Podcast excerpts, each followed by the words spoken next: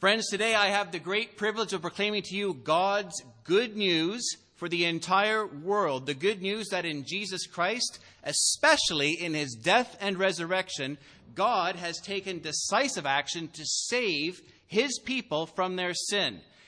The 15th chapter of the book of 1 Corinthians is all about the good news of sin canceled of divine judicial wrath averted, Satan, death, and the grave defeated, and the ultimate display of God's incalculable love, all in Jesus' death and resurrection. And this morning, I want to proclaim to you that gospel, that good news. Uh, gospel means good news in Koine Greek, the language of the New Testament.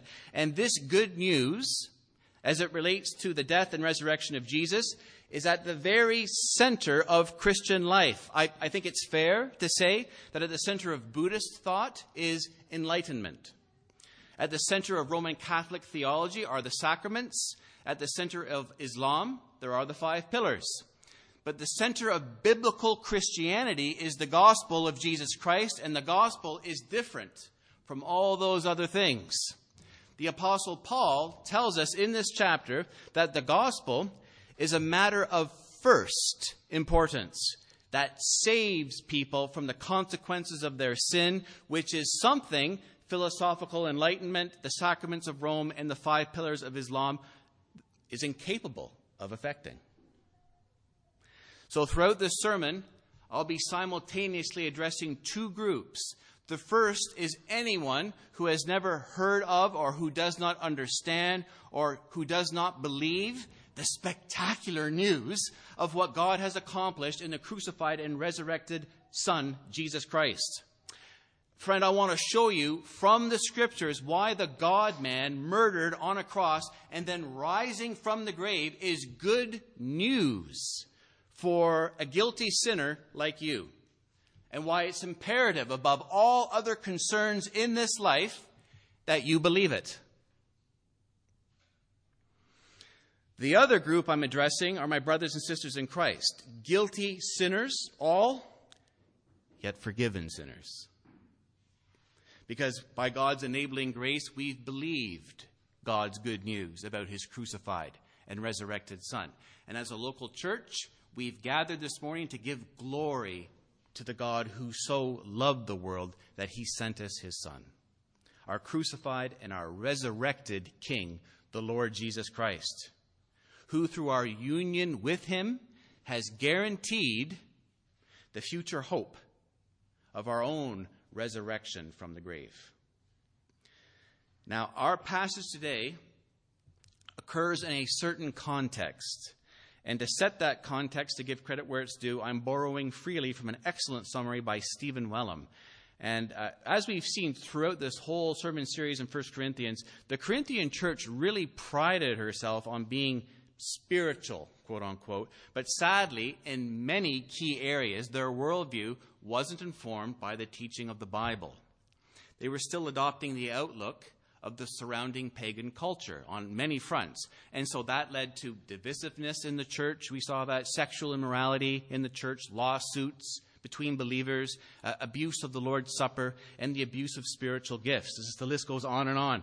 And Wellum writes this If there was ever a perfect example of the maxim, ideas have consequences, it was in Corinth. And in chapter 15, we discover another sad example of how false ideas of spirituality can lead to disastrous, disastrous consequences. Some in the church are denying there's a future resurrection of the dead. Now let's be clear. These Corinthians aren't denying the reality of an afterlife. They're denying the future resurrection of the dead in terms of its bodily, physical bodily features. So if you look at your, your bulletin, problem number 10. Some Corinthian Christians are denying that God will resurrect the corpses of believers.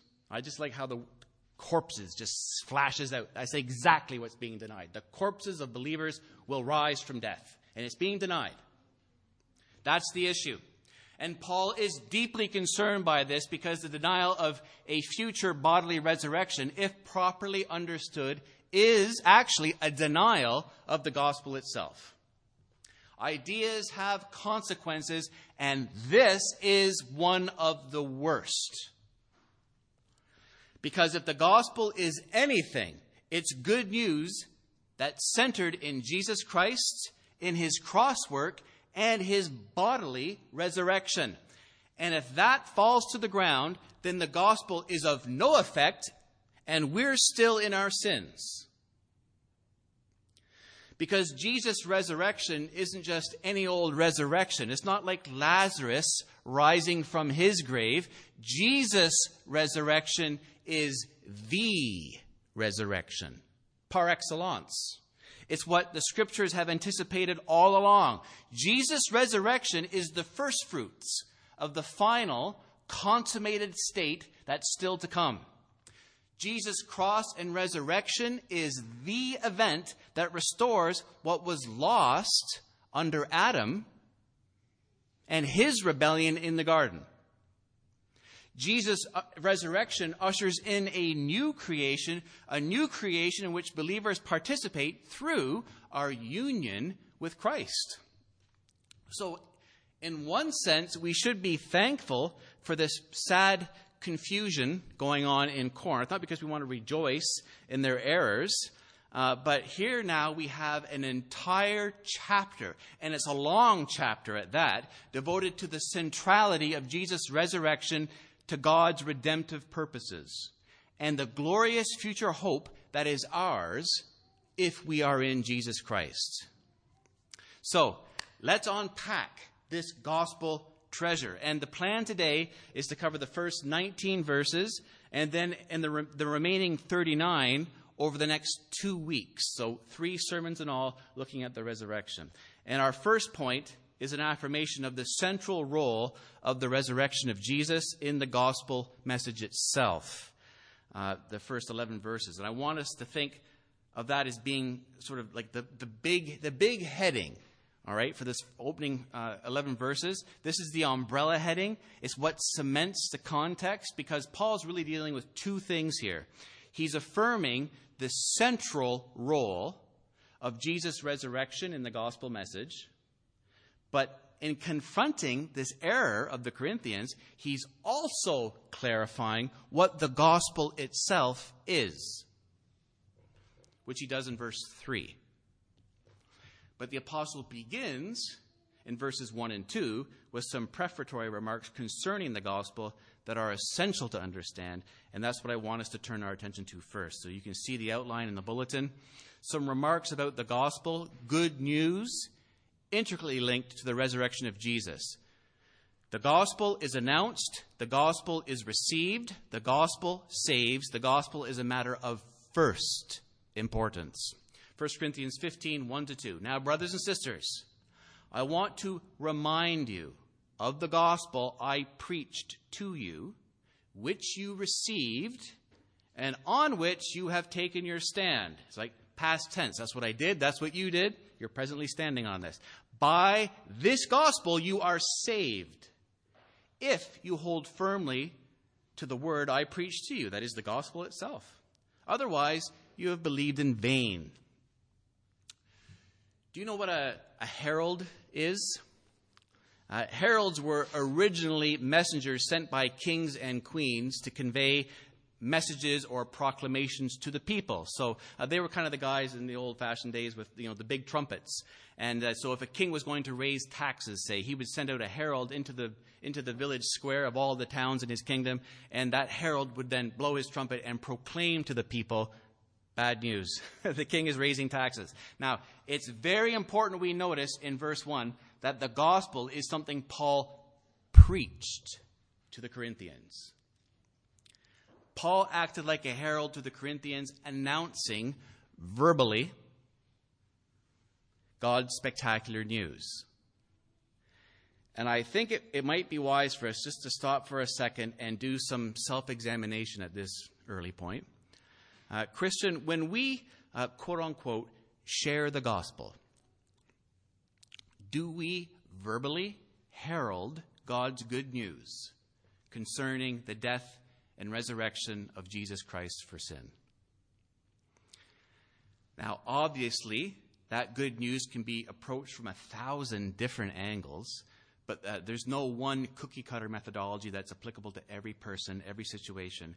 But there is, there is a basic, non negotiable deposit of information that needs to be conveyed, that needs to be proclaimed, that needs to be heralded to a person if we are to say that we've honestly preached to them the gospel. Christian, have you been heralding the gospel?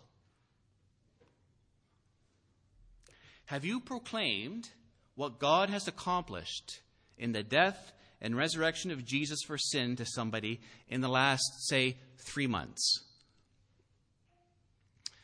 the last 12 months? Have you ever? I ask that question because the gospel is good news from God that saves eternal souls. This isn't something we're keeping to ourselves. We're not allowed to. Ask yourself do you think it uncivil to present the claims of Christ to unbelievers if they've not first asked you about your faith. Is that uncivil in your thinking? Let me assure you, I, I struggle with these same social pressures. I, I, I tell myself, I don't, have, I don't have the right to bother my neighbors with the claims of Christ upon their lives. I'm a good Canadian. their, their, religious beliefs, I mean, that, that's their own affair, right? I mean, I, I, hope, I hope they'll ask me one day about my faith in Jesus Christ, but, but I'm not going to take the first step in this matter. They might find me offensive and, and a busybody, meddling in their spiritual affairs. Then years pass by. My neighbors and family have not asked me about Jesus Christ out of the clear blue sky, and I begin to wonder if I will ever talk to them about the Lord. Loved ones, a Christian must break with these social conventions if they, if they hinder evangelism. To say I'm a polite Canadian is not an excuse. Do we really believe that people are, are eternally lost apart from Christ or do we merely mouth that sentiment as a dry creed without any genuine sense of the enormous entailments? We've received a commission from our resurrected Lord to preach the gospel and to make disciples.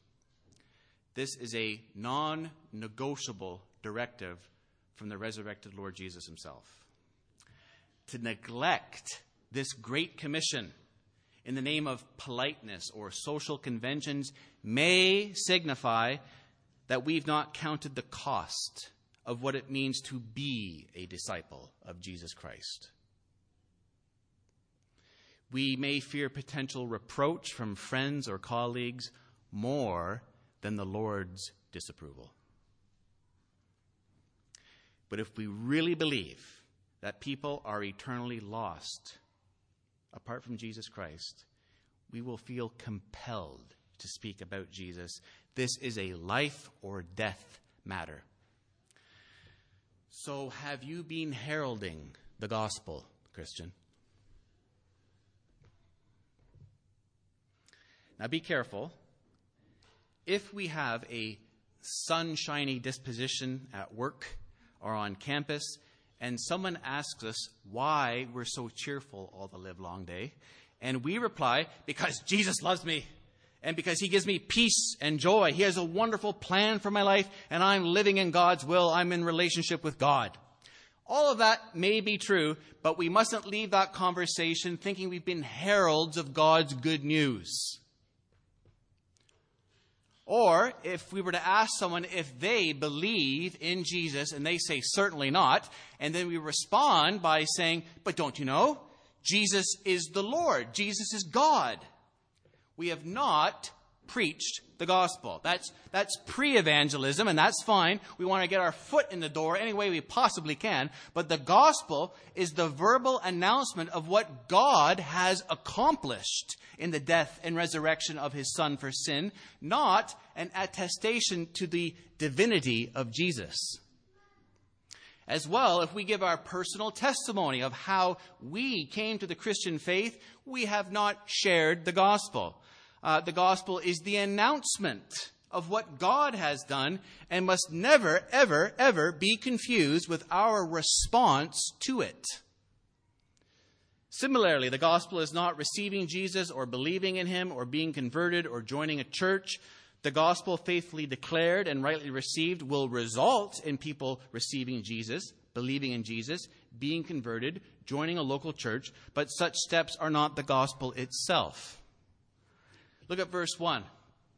Now, brothers and sisters, I want to remind you of the gospel I preached to you, which you received and on which you have taken your stand. So, all in the past tense. But by this gospel you are saved if you hold firmly to the word I preached to you. What did the Corinthian brothers and sisters receive? They received the gospel, they believed the gospel. Paul preached to them the good news of what God accomplished in Jesus' death and resurrection for sin, and they received it, they believed it, they welcomed it. Upon this gospel, they took their stand, and, and, and they're standing firm. They have not apostatized. That's what he's saying. And if they continue to stand firm in that good news that Paul preached to them concerning the death and resurrection of Jesus, they will be saved. And that word saved, obviously, is super important because we're not saved from things that are slightly annoying, right? We're not saved from a hang now. People are saved from a burning building, people are saved from a sinking ship. The gospel has saved us, beloved, from something terrible. That's what makes it good news. Do you see what Paul, how he's setting this up? He's preparing us, right? This is a powerful way of telling all of us to pay close, close attention to the verses that follow. So I want you to remove every distracting thought from your mind right now. Paul is about to proclaim the gospel. He's about to proclaim something God calls a matter of first importance.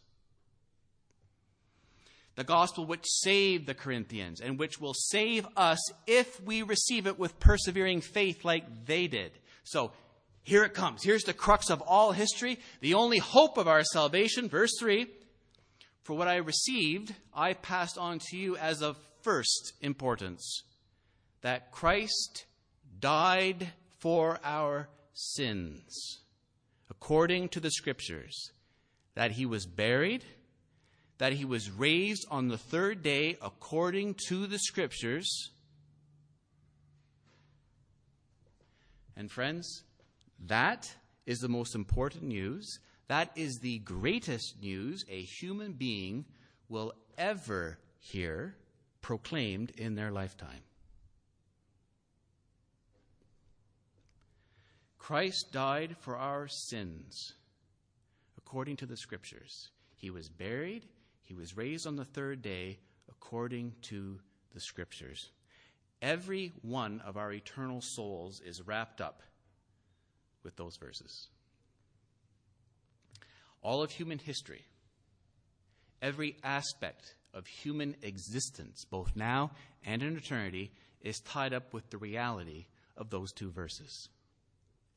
It's a matter of first importance. And if you're not trusting in the gospel of Jesus Christ, if that's if what's being taught in these verses is something as of yet you do not believe, then right now, as you sit in your chair, friend, I, I want you to lay a hold of God in prayer. I want you to pray in your heart, Lord, fill, please fill my mind with understanding. The Bible says that this is a matter of first importance that will save my soul. Pastor John, he, he looks sincere. He obviously believes it, but I'm still not sure. Make me sure, Lord. Grant me grace to see the truth of this text, I pray. Will you humble yourself and pray such a prayer to God right now? The gospel is announced, the gospel is received, the gospel saves, the gospel is a matter of first importance. But there's more. And the way I've divided the rest of the text follows John Stott's famous outline of the passage. The gospel is Christ centered. The gospel is theological. The gospel is personal. The gospel is historical. First of all, the gospel is Christ centered. Our passage reads Christ died for our sins and was raised again according to Scripture. Now, we live in a very secular culture. And, and by secular, what I mean is uh, we live in a culture where our faith is constantly marginalized. It's pushed to the periphery, right? Right. Religious faith is is insignificant. It's not part of public discourse. That's a very private thing, faith. Uh, but if someone were to die, and we were to express our condolences to the family by saying, "My my prayers are with you," that would be a socially appropriate expression of faith in God. Even in Canada, there's a bland form of non specific theism that's generally accepted and won't raise too many eyebrows if it's mentioned in public. And that's one of those things. But once we begin to bring in some biblical specificity to the person of God, people get upset, really upset. Uh, because now we're drawing a line in the sand, aren't we? We're saying that we've, we've gone to an authoritative, culture transcending, revelatory source to learn about who God is, what He's like, and how we're to relate to Him. I was called upon once by the CEO of a company in Toronto to pray for the meal at a corporate Christmas party. And as a courtesy, I told her up front if I, if I were to pray for this meal, it would be in the name of Jesus Christ. Uh, because when a person prays in the name of Jesus, that's not a generic prayer to a generic God out there somewhere, right? It's, it's, it's exclusivistic by its very nature. Uh, there's a biblical specificity in prayers offered up in Christ's name that's actively attacking bland, non specific theism, and it can be very offensive. And the same thing applies to salvation. The good news that saves us couldn't be more specific and exclusivist. The gospel that is of first importance and that saves souls is Christ centered. Which is why all other schemes of salvation are false. And Christians don't say that because we're intolerant, narrow minded, epistemological barbarians, but because it's true. God has revealed this truth to the world in the Bible. The good news of God that saves souls in Canada, in Iran, in North Korea, in Japan, in Russia, in France, in Argentina is centered on the person of Jesus Christ alone. In the book of John, Jesus alone is the way, the truth, and the life. No one comes to the Father except through him. Chapter 14, verse 6. In the sermons reported in Acts, there is no name but Jesus, given under heaven by which we must be saved. Chapter 4, verse 12. In Romans, Galatians, Ephesians, Jesus is the last Adam, the one to whom the Old Testament law and the prophets bear witness, the one who by God's own design propitiates God's wrath. So, do you see? The reason why, the reason why the gospel has the power to save sinners is because Jesus Christ is at its very core. So if Christ is not being preached, then the gospel is not being preached. But it's not just a gospel preached about the person of Jesus, the person of Christ. It's what God has done for us in Christ through his death and resurrection. And every Christian must ask themselves is that what we get excited about when we proclaim the gospel? Is, is that where the emphasis falls? Jesus at the center, crucified and risen. It must be, Because any system of salvation, any scheme of forgiveness, any plan of reconciliation to God that makes the crucified and risen Jesus a non essential, negotiable component is a lie, and it won't save anybody's soul on the day of judgment. Why? Because the gospel is theological. Notice verse 3 doesn't say, Christ died and rose again. Rather, it says, Christ died for our sins and rose again. That moves Jesus' death out of the merely historical realm. There was once a man named Jesus, and like 10,000 other guys, he got crucified, into the theological realm. This man's life served, this man's death served a purpose. This man died for our sins. Jesus died for our sins.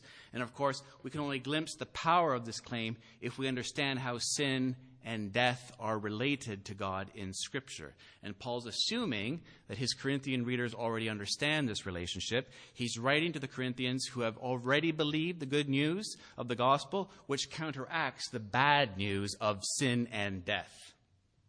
They all agree on the solution God has provided in the death of his son because they all agree on the problem.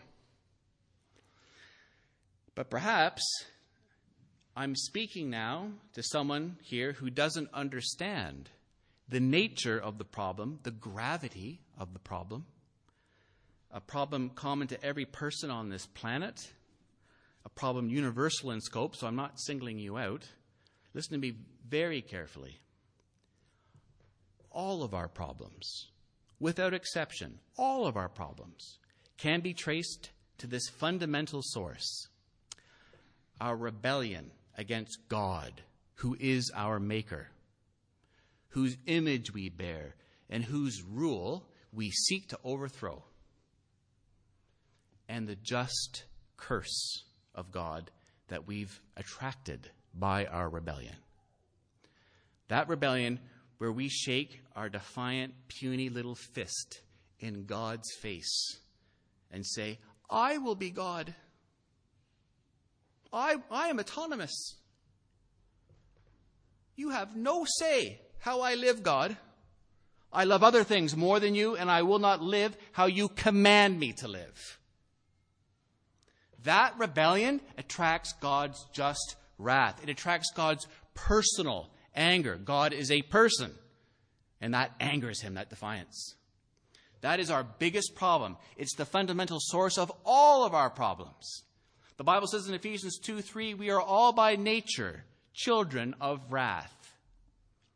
And because God loves justice, because he hates evil, rebels like you and me are deserving of God's judgment, and that judgment is death mortal death here on earth, and then what the Bible calls the second death and an eternal hell. Those are the stakes. And that's what makes the simple words of 1 Corinthians 15, verse 3, so profoundly theological and good news of the first importance. Christ died for our sins. Friend, there you have Christianity in a nutshell. At the cross, we see the judgment of death for the crime of sin, but it's a substitutionary death. It's a vicarious death. Jesus, the Holy One, dying in the place of others, guilty sinners. Jesus died for our sins. By this gospel, by this good news, you are saved, Paul writes. Now, obviously, a great deal of theology is presupposed by those few words, in particular, what we're saved from. Jesus' death and resurrection saves us from an eternal judgment sentence bound up with God's holy wrath. Holy Jesus takes that punishment that sinners deserve. On that wretched cross, Jesus took our condemnation, and we, through faith, receive all the benefits of that substitutionary sacrifice. Salvation, friend, is a free, free gift. It cannot be earned. Repentant sinners just believe, and God forgives us for Jesus' sake. Friend, do you realize that as you sit there in your seat, you may, by God's enabling grace, repent of your anarchy against God, and He'll save you this very instant. There's, there's, there's no elaborate ceremony, there's no religious ritual. Just believe in your heart that Jesus died for sins and was raised according to the scriptures. Place your trust in him alone, and you will be saved forever. Saved from the chaining power of sin, saved from its eternal consequences. or do you prefer your sin? Is that why you don't repent? Because you prefer it? Because you love your sin? That leads to death. And know this when the Bible says, believe the gospel and you will be saved, it's not telling you to believe a myth or a fable with no basis in historical reality. No, the death and resurrection of Christ are tied together in history.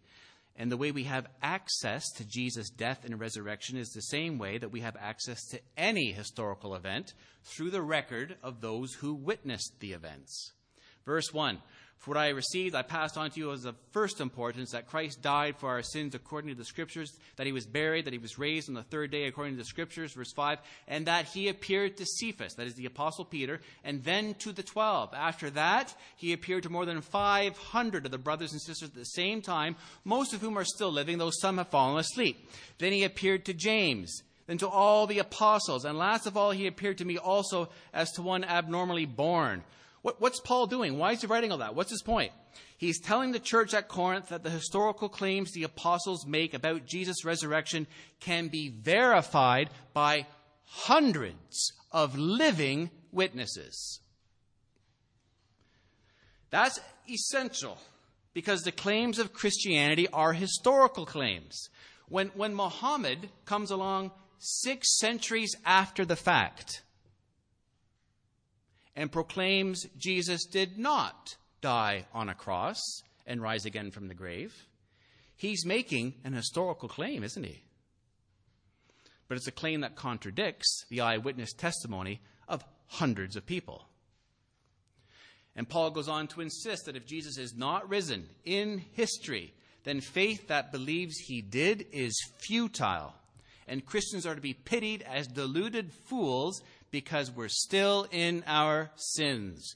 Now, I hope this next question doesn't sound too perverse for a, a Sunday morning corporate worship service, but what if we found uh, the real grave of Jesus of Nazareth, and somehow we knew beyond a certainty that that was Jesus' grave? We did DNA testing or something, I don't know, and there wasn't any doubt, though, that was his grave. And yet his bones were still inside the tomb. Jesus did not rise bodily from death. It was all a lie. What would you do, Christian? I hope every Christian here would have the honesty to apostatize. Abandon the faith forthwith, right? Because we've been duped, friends. We've believed the lie. It won't do any good to tell ourselves, I believe that Jesus is alive somehow and he's, al- he's risen in my heart, or some such nonsense. It doesn't work that way. Make no mistake, we're not saved by theological ideas about Jesus. We're, we're saved by Jesus himself, the Son who entered history and who died and who rose again in history. Now, the fact is, the resurrection of Jesus from the dead is the most thoroughly attested event in all of ancient history. The historical eyewitness firsthand evidence is overwhelming, and the textual manuscript evidence is second to none in the ancient world. God made sure it was overwhelming because our faith hinges on its historical veracity. The saving gospel hinges upon its historical veracity. Verse 12, but if it is preached that Christ has, has being raised from the dead, how can some of you say that there is no resurrection of the dead? See, ideas have consequences. But Paul's getting the Corinthians to follow the logic of a world where Jesus is raised from the dead in history, in accordance with the scriptures, yet where there is no bodily resurrection for those united to him. Because that's what some of the Corinthians believe. But that's inconceivable. That would mean the power of death and hell and Satan triumphs over the power of the gospel. Don't the Corinthians see the logic of what they're doing by denying the resurrection of believers' corpses from the grave in bodily form? It's, it's a gospel shattering disaster. And so, in our second point, Paul pushes the people to see the logic of their beliefs. He pushes them to see that their pagan ideas have devastating, soul damning, gospel obliterating consequences if pushed to their logical conclusion. What Paul demonstrates in verses 13 to 19 is that to deny the resurrection is to strip the Christian message of seven essentials. To deny the resurrection means, one, Christ himself has not been raised. And if Jesus has not been raised, two, the apostles' preaching is useless. Three, your faith is useless. Four, the apostles are false witnesses who misrepresented God. Five, you are still in your sins. Six, those who have fallen asleep in Christ are eternally lost. And seven, we are of all people most to be pitied. Ideas have consequences. The theology of the Bible is interconnected, it's all linked. So if we start adding a little bit to the gospel over here and then taking away from the gospel a little bit over there, uh, or, or, or, you know, just tweaking this teaching a bit to fit in more with the culture, or tweaking that doctrine to make it more palatable to our 21st century sensibilities, we end up pulling the temple down on our heads. To deny the resurrection of the dead means Christ has not been raised. Look at verse 13. If there is no resurrection of the dead, then not even Christ has been raised. Verse 16. For if the dead are not raised, then Christ has not been raised either. Paul's saying, okay, for the sake of argument, let's allow that your position is correct. Let's say there is no resurrection of the dead. That logically means that no one has or ever will rise from the dead, which means that not even Jesus has been raised from the dead. And that's just the logical argument. Next week, Lord willing, uh, we'll look at Paul's theological argument, where we see that there's actually a causal connection between Jesus' resurrection and the resurrection of believers on the last day. Uh, there's a theological link between Adam, in whom all die, and in Christ, in whom all are made alive. So, to deny the resurrection of the dead is to deny the resurrection of the one who makes any and all resurrections possible. Now, course, the Corinthians never intended to suggest that Jesus was still moldering away in his tomb. Paul is pressing the logic of their position to reveal its menace. This is dangerous stuff. And here's the second implication. To deny the resurrection of the dead means the apostles' preaching is useless. So think of a think of a snowball rolling down a hill. It starts out with this little nugget of no future bodily resurrection, but now it's picking up more and more speed, becoming bigger and bigger and more and more terrible. Verse 14, and if Christ has not been raised, our preaching is useless. And that applies just as well to us, New City. If Jesus' dried up old bones are still in a tomb somewhere outside Jerusalem, what I'm doing right now is a complete waste of time. The content of the gospel Paul preaches and everything the church has proclaimed to the world in verses 3 to 7 for the past 2,000 years has no foundation whatsoever if Jesus Christ has not been raised from death. All the preaching, all the heralding, all the gospel proclamation is all an exercise in futility since it has no basis in truth, in reality. It's a fraud. It's a hoax. Take out the resurrection of Jesus, and there's nothing left to the Christian's proclamation. There is no good news. There is only cataclysmic judgment. There is only divine wrath. Your faith, three, is useless. And if Christ has not been raised, our preaching is useless, and so is your faith. As one commentator I read memorably puts it, Take out the resurrection of Jesus, and there's nothing left on which to rest faith, only the decomposing corpse of an itinerant Jewish carpenter turned rabbi. 15. More than that, we are then found to be false witnesses about God. For we have testified about God that he raised Christ from the dead, but he did not raise him if, in fact, the dead are not raised. That means the very reputation, the character, the glory of God is destroyed if there's no such thing as resurrection. It's all a lie being carried out in God's name, so that by implication, the Corinthians' denial of the resurrection of the dead finally implicates God himself because only God has power over death. And if Jesus indeed rose from the dead, that must mean God raised him, right? But if he did nothing of the sort, if Jesus was an impostor, then it's nothing short of blasphemy to link the name of God Almighty with such a person. The apostles are false witnesses who misrepresent God. Verse 17 And if Christ has not been raised, your faith is futile, you are still in your sins. That means if Christ died on the cross and he didn't rise again from death, we would not be saved. It's the cross and the resurrection. If Christ has not been raised, your faith is futile, you are still in your sins. Let me, let me just restate that as simply as I know how that verse. If Jesus did not rise from death, our sin problem remains unresolved. And all this talk of Jesus dying for our sins in accordance with the scriptures becomes meaningless rubbish if, in fact, he stayed dead. The unanimous testimony of the scripture is that the wages of sin is death. Death marks the end result of that separation from God, which sin inevitably produces. So if Jesus stayed dead in his tomb, there are only two possible conclusions. Either he was not the sinless person everyone thought him to be, and his death marked his own final separation from God, or he may have been without personal sin, but his attempts to atone for the sin of the world by his death did not meet with divine approval.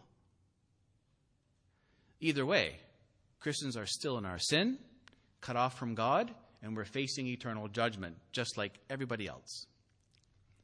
And, verse 18, those who have fallen asleep in Christ are eternally lost. They perish along with the rest of fallen humanity. Everyone who has already died trusting in the gospel of Jesus Christ. They're in hell. They're doomed to perish in hell without hope and without God. Verse 19 If only for this life we have hope in Christ, we are of all people most to be pitied. Brothers and sisters, if Jesus was not raised from death, then any expectation of life beyond death evaporates. We're all deluded fools.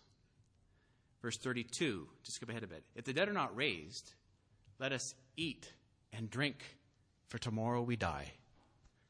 Right? What, what, what good is it to follow a guru who can only give hope for this life when eternity awaits? It would make more sense to party like a non Christian hedonist if the Christian faith is based on an empty gospel and a fraudulent savior, savior, anybody, anybody is better off than the Christian. Jesus isn't Lord of anything, and there is no hope. See, I mean, he's quite relentless in how he's preaching this. But, verse 20, but Christ has indeed been raised from the dead, the first fruits of those who have fallen asleep. Ah, that means for all who repent of their sins and believe, for all who accept the reality of Jesus' resurrection through faith and all God has accomplished through it, there is hope. A glorious hope that includes not only the forgiveness of sins and therefore fullness of life in the present, but also a glorious future, including a glorified immortal, resurrection body, just like Jesus' body. Since Christ is indeed raised from death, then neither our faith nor the preaching of the good news is in vain. And since Jesus is alive, believers can know that God will raise those who belong to Jesus and thus will destroy death. In God's sovereign plan, he must defeat death to be all in all. Verse 28. And to defeat death entails raising the corpses of believers. And next week, Lord willing, we'll dig deeper into this theological treasure chest as we consider the next 15 verses of this chapter. 15 verses which teach us that God will be utterly supreme over everything, everywhere. Amen.